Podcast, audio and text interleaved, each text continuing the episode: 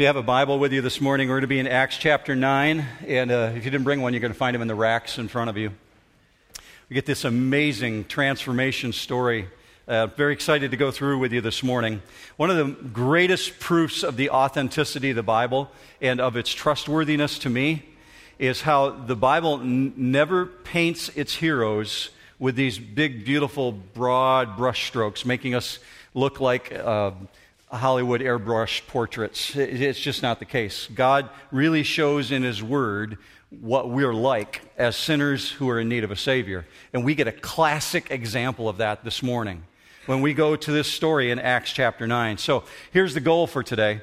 The goal is that, for one, we're going to see this amazing transformation, but that's not the only thought we should be leaving with, is this transformation. What we really need to be understanding is how great is our God who causes this transformation.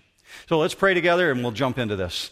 Heavenly Father, we come before you recognizing that what we're about to do will be for no gain whatsoever if your Holy Spirit is not involved. If you're not teaching and leading and guiding, so we invite that and ask that you allow us to gain understanding of who you are. Father, we pray for a God encounter. We do. We pray for every person in this auditorium that we will encounter you in a fresh new way. Make yourself real to us through your word, which you said is alive and active. It's in Jesus' name we ask this. Amen.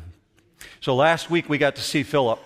And Philip is this individual who's working up in Samaria, northern Israel. God says, Go down to meet an individual on the desert road. And he says he's on his way back to Africa. So Philip intersects with this guy, and purposely, because our God is a God of purpose and a God of order, definable actions, says, Go intercept this guy. He does do that. Why does God send Philip down to meet the Ethiopian eunuch? Because he wants the word of Jesus Christ taken to Africa. Now, this morning we're going to see God intersect Saul on the road to Damascus. Why does God intend for this to happen? Because he knows that through this interaction with Saul, God's going to reach the opposite end of the world. He's going to reach into Rome.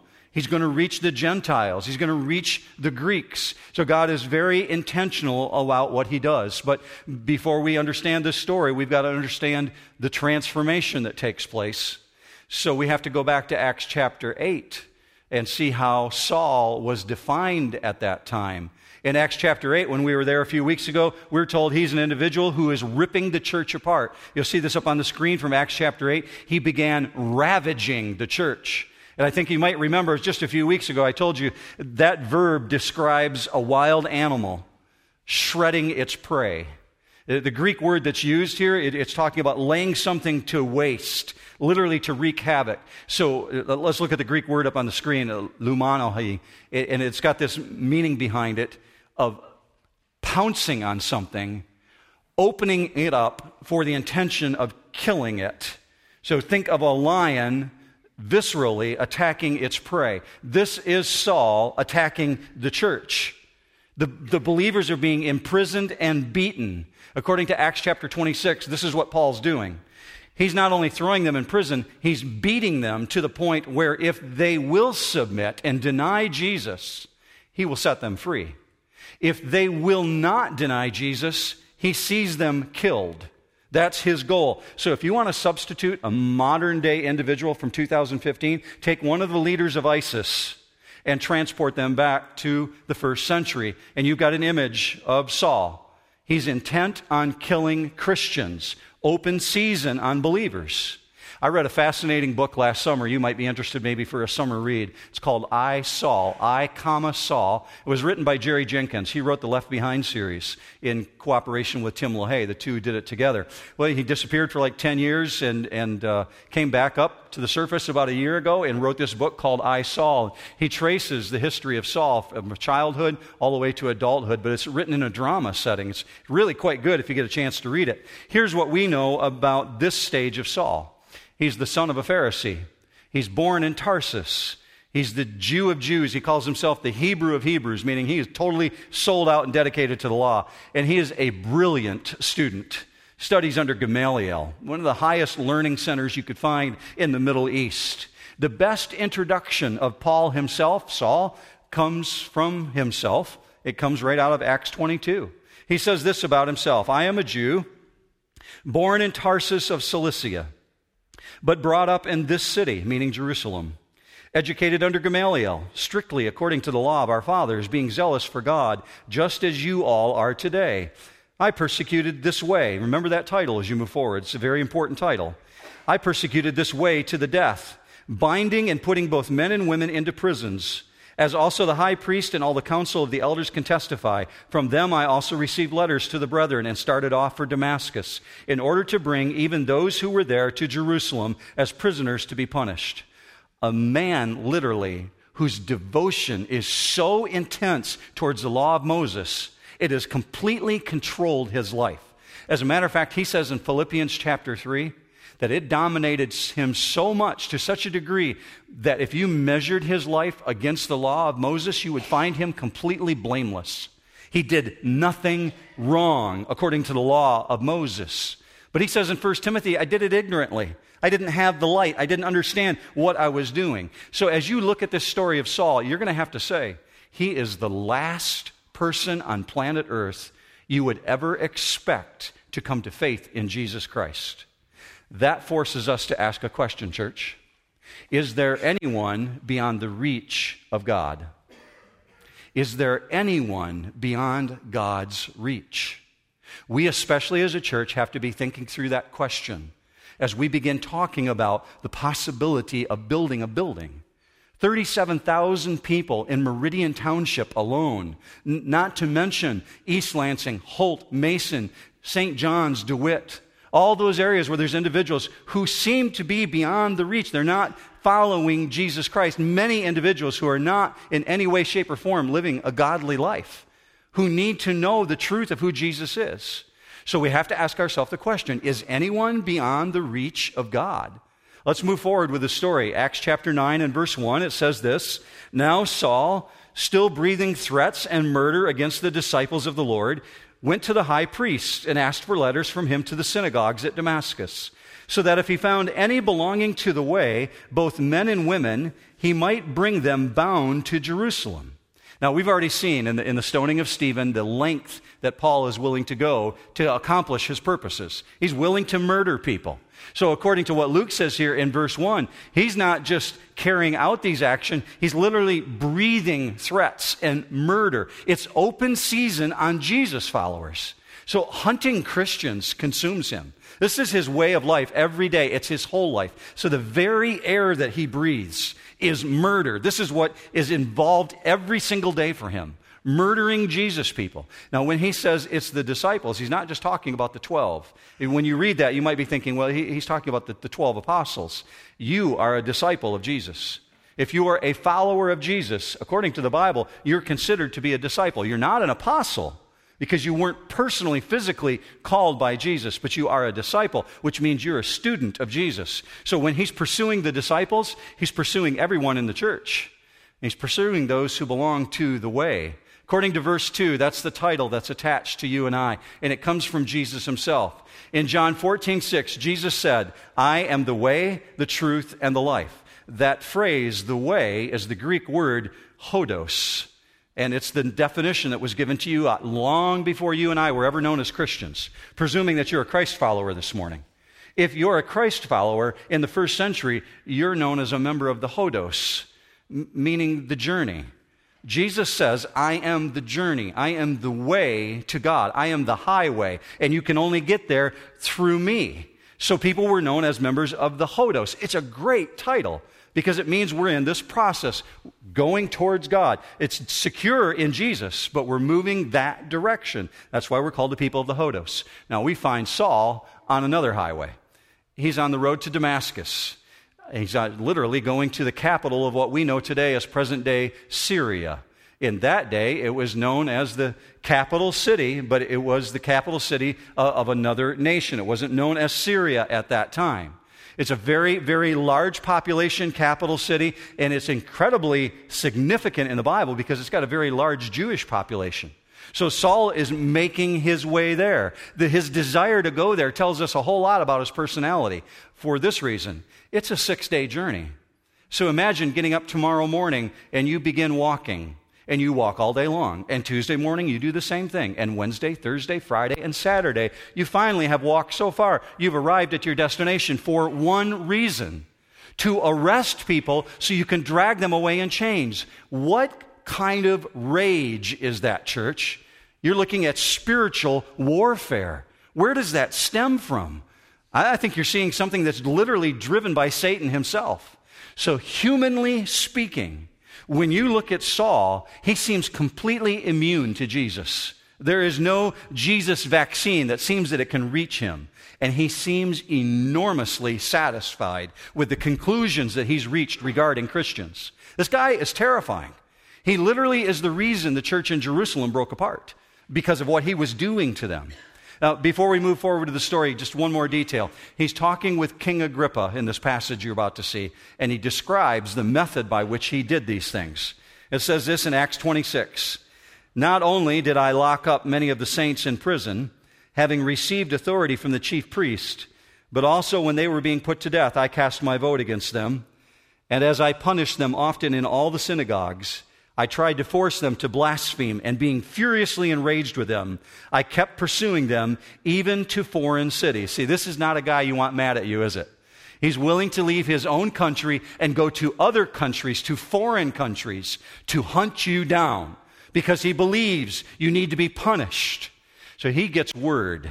He gets word that people of the way are hiding out in Damascus.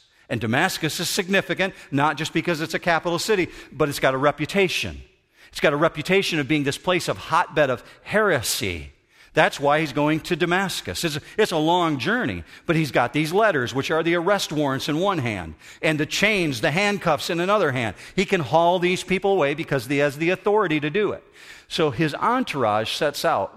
Now, the normal route he would take would take him right through the heart of Samaria. What's been going on in Samaria? Philip's been there, and Peter and John, and there's been a revival in the nation. There's Christians popping up all over the place. That in itself is not just enough to irritate him, but that does irritate him.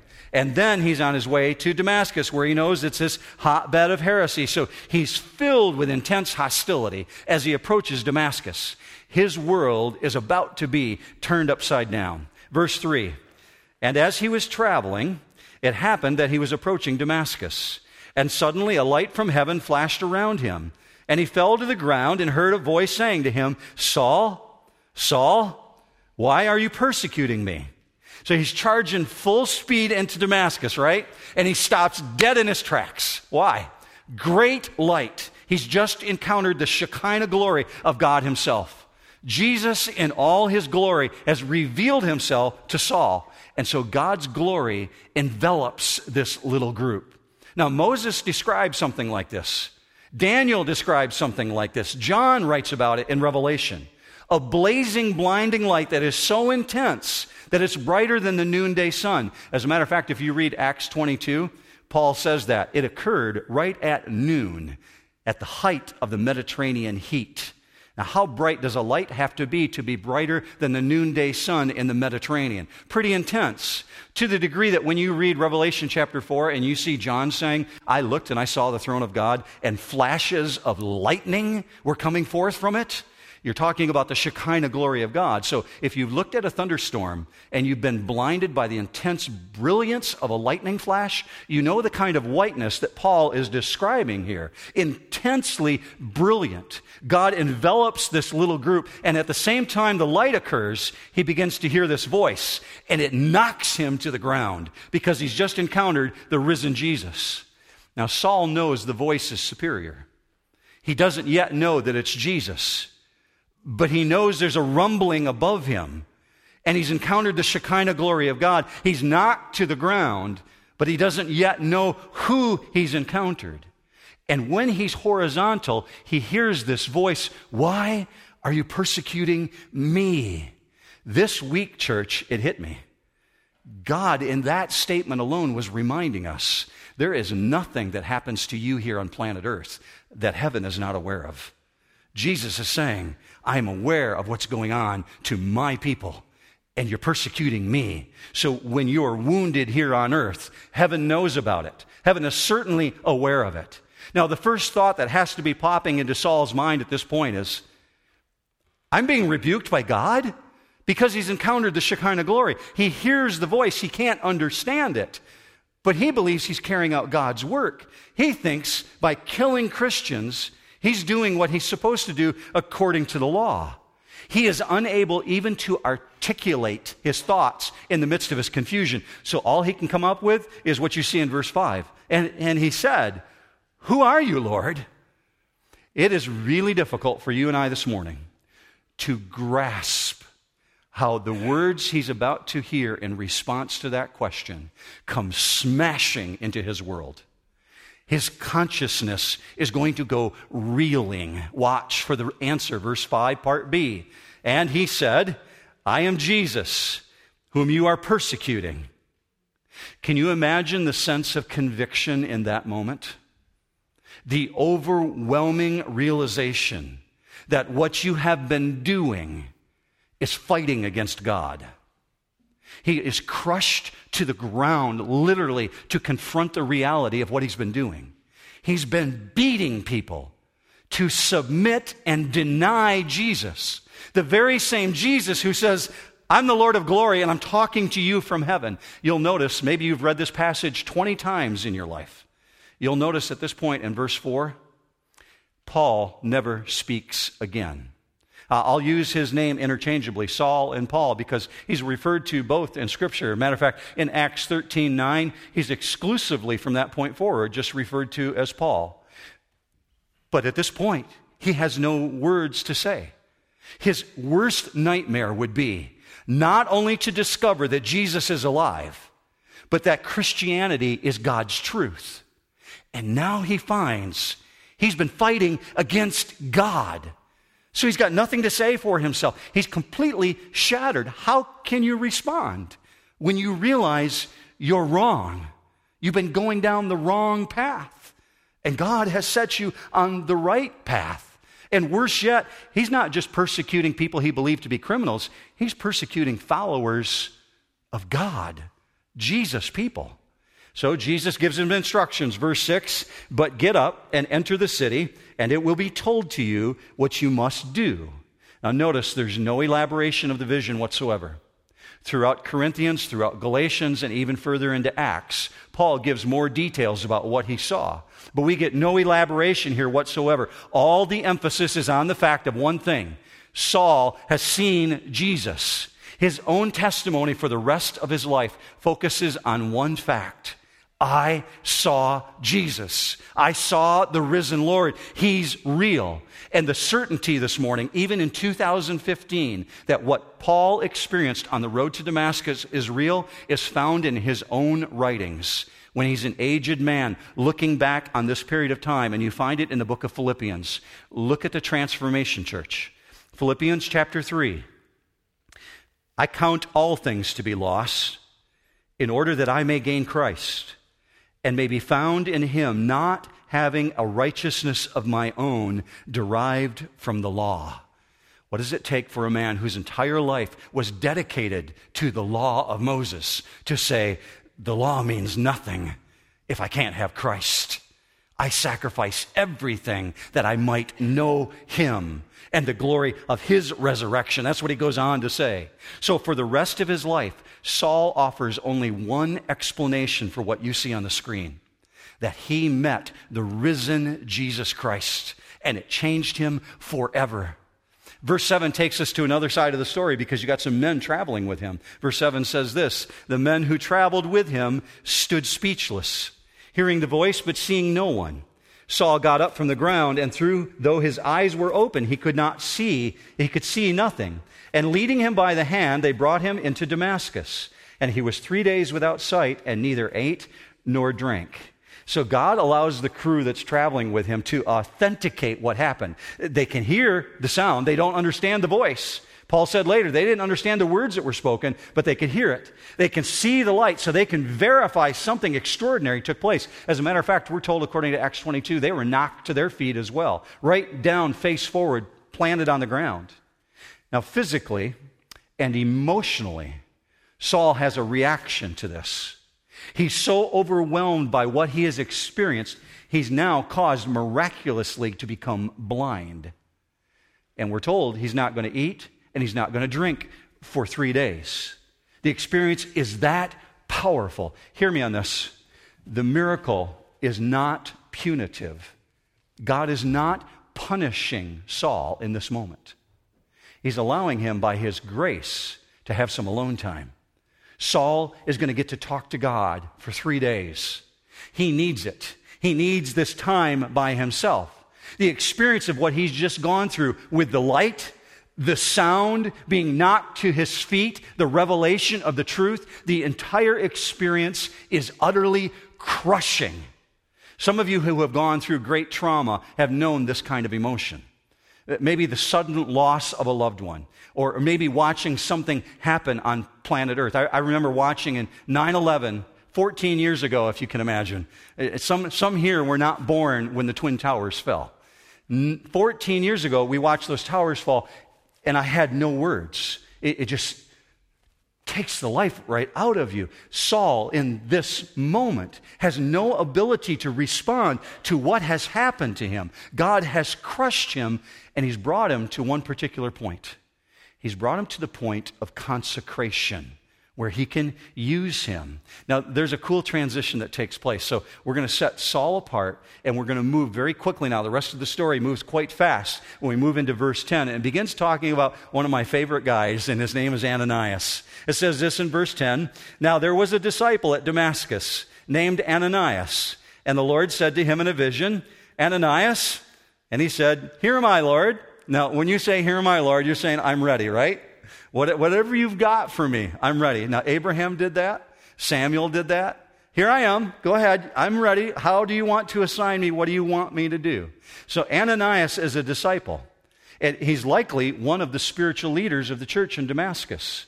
He's a very prominent person, highly respected. How he came to Christ, we don't know. It, it, looks like military trade routes and caravans made their way up into Syria and eventually told people about Jesus, and maybe that's how Ananias came to Christ. We don't know, but here's what we do know Ananias does not know about Saul's conversion. All he knows is that God's coming to him in a vision and telling him he wants him to do something. Now remember, he's just said, What do you want me to do? Verse 11. And the Lord said to him, Get up and go to the street called Straight and inquire at the house of Judas for a man from Tarsus named Saul. Now, the instructions are really precise, right?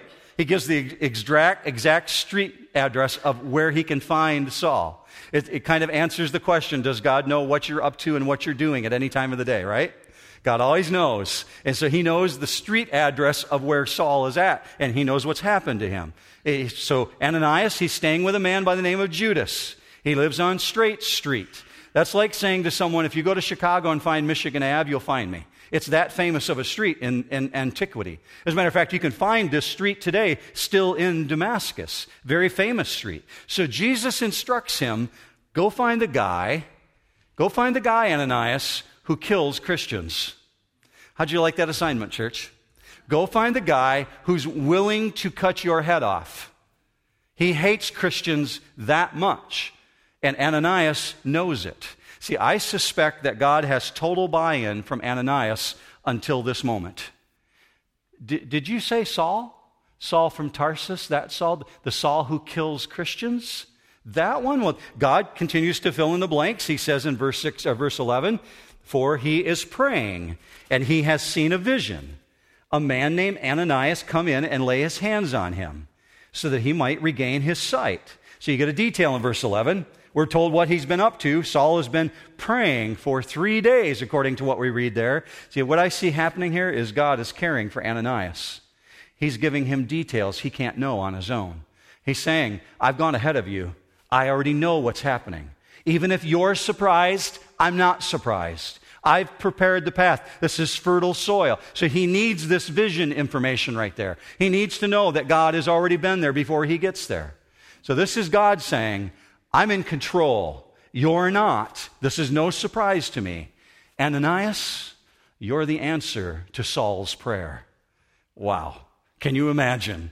The guy who is most hated among Christians, who's killing Christians, is now praying for God to send someone to him, and you're the one. What a severe test of faith. Let's move forward and let's watch Ananias' enthusiastic answer. Verse 13. But Ananias answered, Lord, I have heard from many about this man, how much harm he did to your saints at Jerusalem. And here he has authority from the chief priest to bind all who call on your name. This is like saying, God, I know you're omniscient, but let me tell you some things, okay? I need to fill in the blanks for you. Do you realize what you're asking me to do? See, word on the street is he has both the personality and the power to throw me in jail and to kill me. I'm not sure why you and I argue with God. I won't even ask for a show of hands. I'll just put mine up. I know I argue with God. I'm thinking you probably do too. It's a human tendency to want to fill God in on things that he already knows. And that's what you see Ananias doing here. Jonah did the same thing. Moses did it. Gideon did it. Do you notice as you read this passage that Damascus church is already completely aware of Saul's intent? It's subterranean there, but Ananias knows it. He knows that Saul's coming, and he knows he's coming to arrest people, and he knows he intends to destroy people, completely understanding the why. So I can relate to Ananias' hesitation. God has asked me to do some crazy things in my life. God has asked my wife and I to do some crazy things in our life. I'm thinking He's probably asked you to do some things that have caused you to wonder should I really be stepping out on this ledge, whether or not I know that I'm going to be caught? God's saying, Do you trust me in those moments? Do you trust me even though you can't see the end of it? I can. God's saying that to Ananias. I'm omniscient. I understand what has happened here. The reaction of Ananias should be screaming something to you right now. It underscores the absolutely incredible magnitude of the thought that somebody like Saul could turn to Jesus. It seems incomprehensible. But is anyone beyond the reach of God, church? Is anyone outside the grasp of our Father who wants them to know salvation in Jesus Christ. That's what you're watching here. No one is beyond God's reach. Let's move forward with the story. Verse 15. But the Lord said to him, Go, for he is a chosen instrument of mine, to bear my name before the Gentiles and the kings and the sons of Israel. For I will show him how much he must suffer for my name's sake. It is incredibly ironic that Saul, who wanted Stephen's death, will later suffer far more than Stephen ever did. Stephen was persecuted to the death, but he was killed in his first persecution. Saul is going to be battered and battered and battered and battered and battered over and over again, many times appearing as though he is dead. You read the accounts for yourself when you get to the books of 1st and 2nd Corinthians when he talks about what happened to him. See, what God has just done for us is He has just highlighted the nature of the change that's going to take place that is so dramatic in this man's life. Instead of being the persecutor, he's going to be God's chosen instrument to advance the kingdom. So I'm going to get deep with you for just about three minutes here. So far, we've just looked at a story. This is about as deep as I'm going to go today when we look at verse 15 and 16 and understand what's really taking place here when he says he's going to bear my name before the Gentiles and the kings and the sons of Israel, he's using a legal term. He's literally saying, Paul is going to represent me in courtrooms. He's going to go into the royal court. He's going to go before the courts of judges, and he's going to go into synagogues. God is giving us a future glimpse of what's going to happen to Saul. These are a fulfillment of Jesus' own words. Let, let me refresh your memory. Take you back to the book of Luke, Luke 21 12. Jesus speaking, They will lay their hands on you and will persecute you, delivering you to the synagogues and prisons, bringing you before kings and governors for my name's sake. See, you're getting a complete picture of future Paul. God has just told Ananias, this is what's going to happen to this guy. So grasp this. This is where it gets deeper. Just don't lose me on this. The church's most vehement persecutor is going to become now persecuted for the sake of Jesus. Would you say, yeah, sign me up for that? I'm totally in for that. When God says he's going to represent me to the kings, the Gentiles, the sons of Israel, do you think that's something that Saul would have designed for himself? See, Luke, I believe, is pointing this out for us very specifically so that we understand this is God's purpose, so that those who seem completely unreachable will be reached. Up till now, what have we learned in eight chapters in the book of Acts? The church in Jerusalem was very focused inwardly on the church in Jerusalem. They were growing exponentially, but it took God to force them to go to Samaria, to begin reaching people who were beyond their boundaries. Now we're seeing God take them even beyond Samaria into the Gentile world through Saul. Here's my conclusion Paul would have had no great problem with Rome whatsoever if he had just focused on Jews in Jerusalem. Rome wouldn't have come against him. It's when he begins reaching into the Gentile world that Satan really turns it on. And the opposition and the persecution intensifies to such a degree that you find that Christianity would have been spared a head on collision with Rome if it hadn't been for what Saul was doing. Here's Luke's point Jesus himself brought about this strategy. See, man would not choose this on his own. Who would do this to themselves? It's certainly not a strategy Paul thought up. But very clearly, it's incredibly compelling because it came directly from Jesus. So here's my conclusion on this deep part there is no one beyond the reach of God, but there is an incredible cost to be paid, church, in order to reach those who seem unreachable. You've got people in your own family who seem unreachable. There's a cost to be paid. There's people in your work environment, there's a cost to be paid. People in your neighborhood, there's a cost to be paid. Paul is being told here through Ananias, literally, there's going to be a huge cost. So let's watch how Ananias follows through with this. Verse 17. So Ananias departed and entered the house, and after laying his hands on him, said, Brother Saul, the Lord Jesus, who appeared to you on the road by which you were coming, has sent me so that you may regain your sight and be filled with the Holy Spirit. And immediately there fell from his eyes something like scales, and he regained his sight. And he got up and was baptized. And he took food and was strengthened. So Ananias has fulfilled the assignment that God has given him. But very cool. He calls him Brother Saul. How hard do you think that was for the Ananias who was back in his own house when God said, I want you to go find the Christian killer. What happened in his heart between the time when he left his house, went to Straight Street, and showed up at Judas's house and said, uh, Is there a guy here by the name of Saul? I've got to talk with him. What did God do in his heart? Something incredible has taken place here. See, Jesus sent him with a purpose.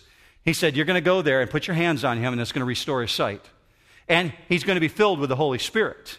And he's going to be baptized. But beyond himself, Ananias takes the effort to say, You're my brother.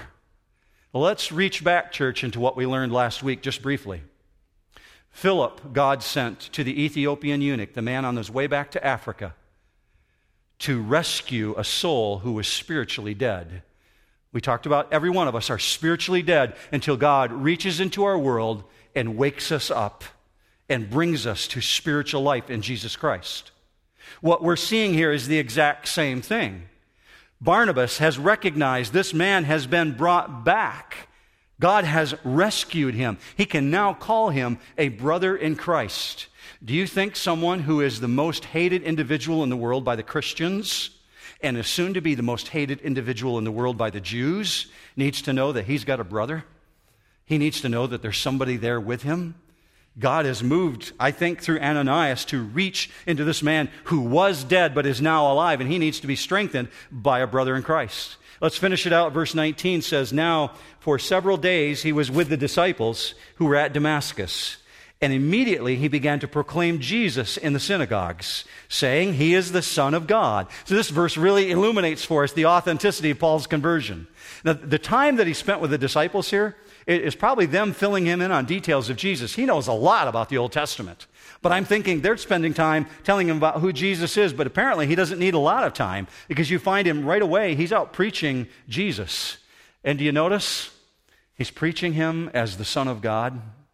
That will mark Paul for the rest of his life. He's always talking about Jesus as the Son of God, declaring his deity. What was Jesus killed for, church? What did he declare himself to be? Son of God. That was the reason they crucified him. So Saul is saying, It's real. I've not only seen him resurrected and he talked to me, he is the Son of God.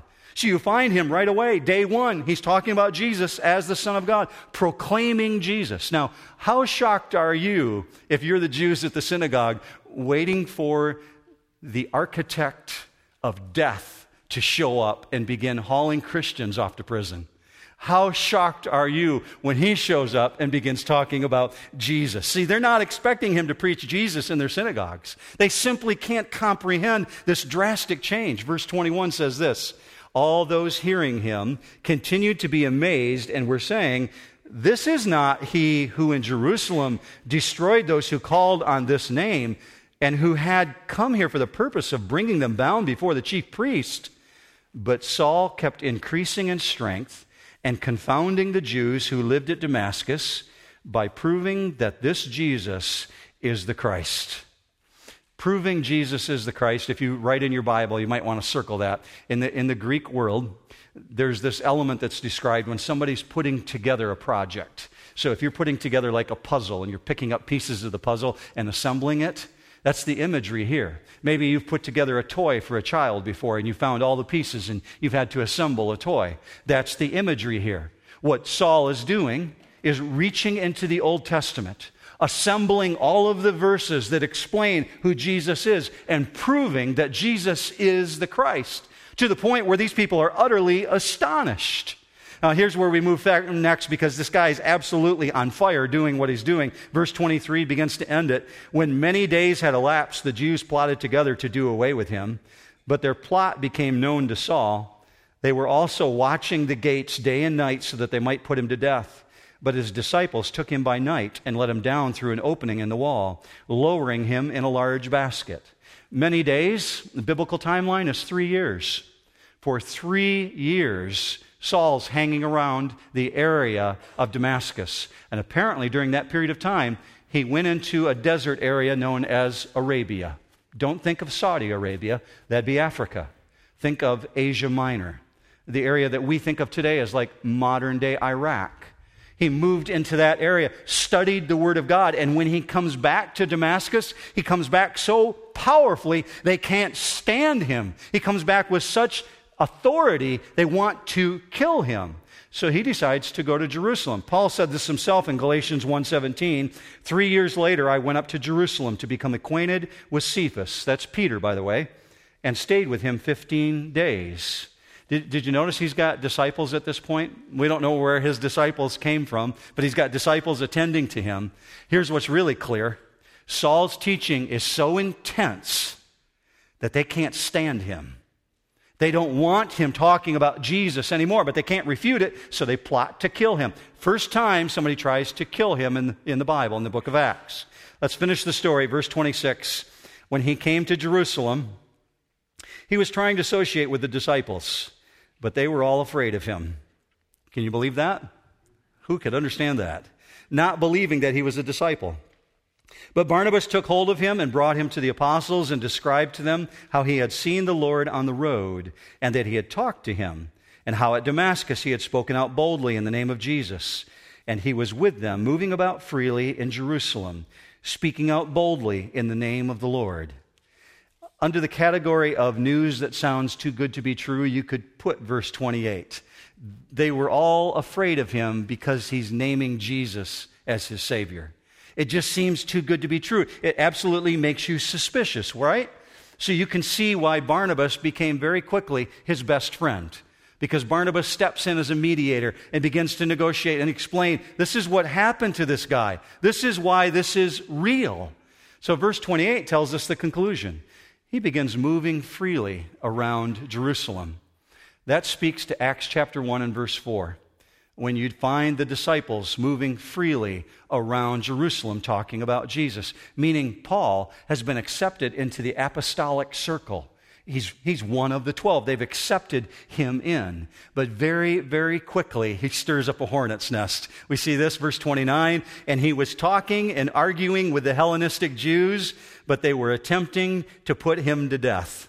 If you're in the church at that time, you're probably trying to figure out is it better to have Paul on our side or not on our side? Because this guy's causing controversy every place he goes. Kind of reminds you of Stephen, because Stephen, apparently in the same synagogue, was arguing with these people and they wanted to put him to death as well. Well, the same thing happens to Paul. They want to kill him, so they're going to put him on a boat and they're going to send him back to Tarsus. Here's the last two verses, church.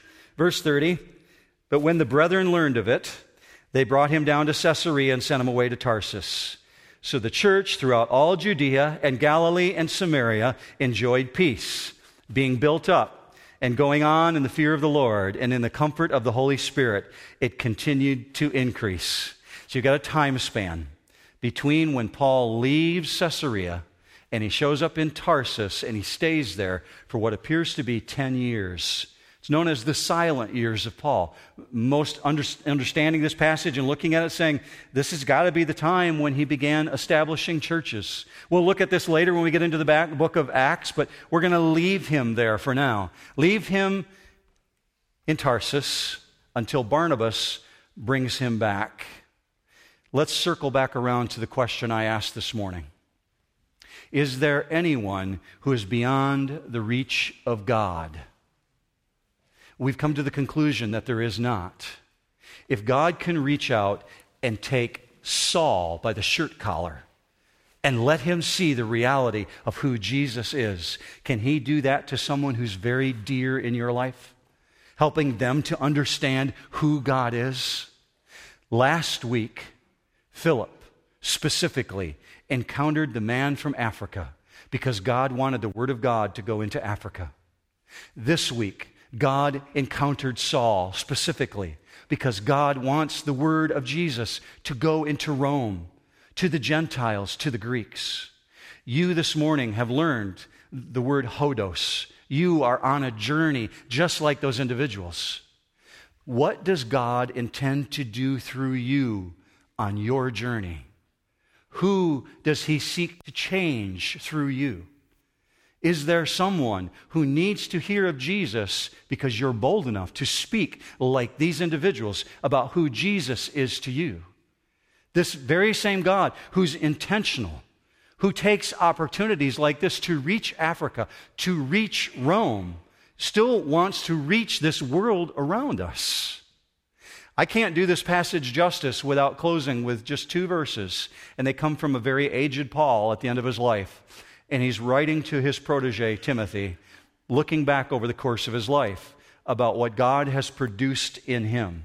Let's end it this way. It comes from 1 Timothy 1:13.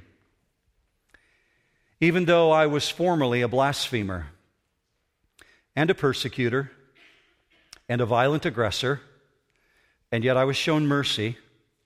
Jump down to the next paragraph. It is a trustworthy statement deserving full acceptance, that Christ Jesus came into this world to save sinners, among whom I am foremost of all.